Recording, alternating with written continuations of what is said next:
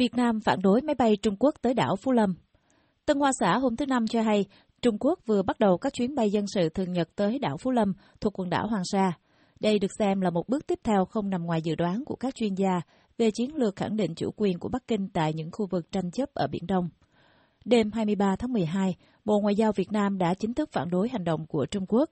Người phát ngôn Lê Hải Bình được trang mạng của Bộ Ngoại giao dẫn lời nói, việc Trung Quốc khai trương đường bay hàng không dân dụng ra Phú Lâm là hành động xâm phạm nghiêm trọng chủ quyền của Việt Nam đối với quần đảo Hoàng Sa, và Việt Nam kiên quyết phản đối hành động nói trên và yêu cầu Trung Quốc chấm dứt các hoạt động xâm phạm chủ quyền của Việt Nam đối với quần đảo Hoàng Sa.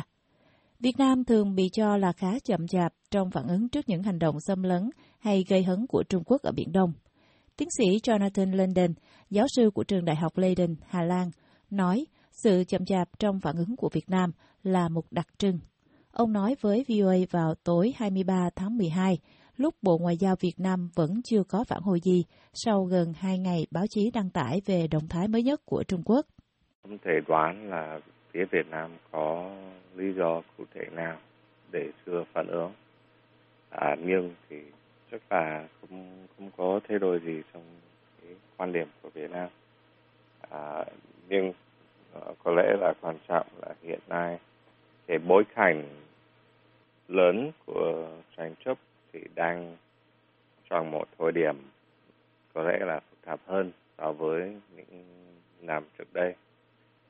Chính vì thì uh, động thái của tổng thống Pháp Donald Trump bên Mỹ thì còn chưa rõ ràng.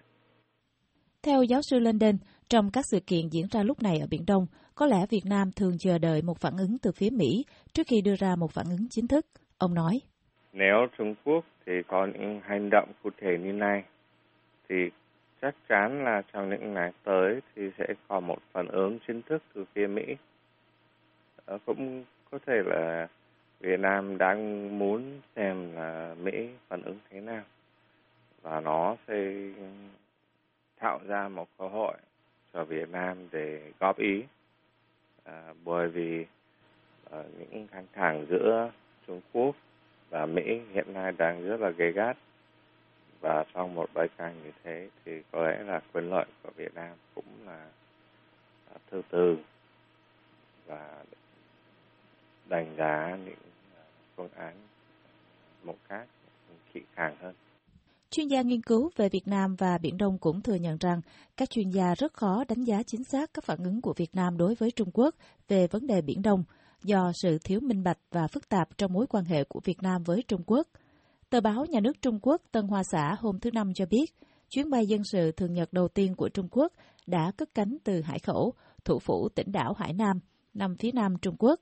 Chuyến bay đến đảo Phú Lâm sẽ bay mỗi ngày với giá vé một chiều là một nghìn hai trăm nhân dân tệ, tức là khoảng một trăm bảy mươi hai đô la. Các chuyến bay sẽ rời sân bay Hải Khẩu vào lúc tám giờ bốn mươi lăm sáng và trở về từ đảo Phú Lâm vào lúc một giờ chiều. Đảo Phú Lâm thuộc quần đảo Hoàng Sa là nơi mà Việt Nam và Đài Loan cũng tuyên bố chủ quyền. Bắc Kinh đã chiếm quyền kiểm soát toàn bộ quần đảo Hoàng Sa vào năm một nghìn chín trăm bảy mươi tư sau một cuộc chiến đẫm máu với Hải quân Việt Nam Cộng Hòa.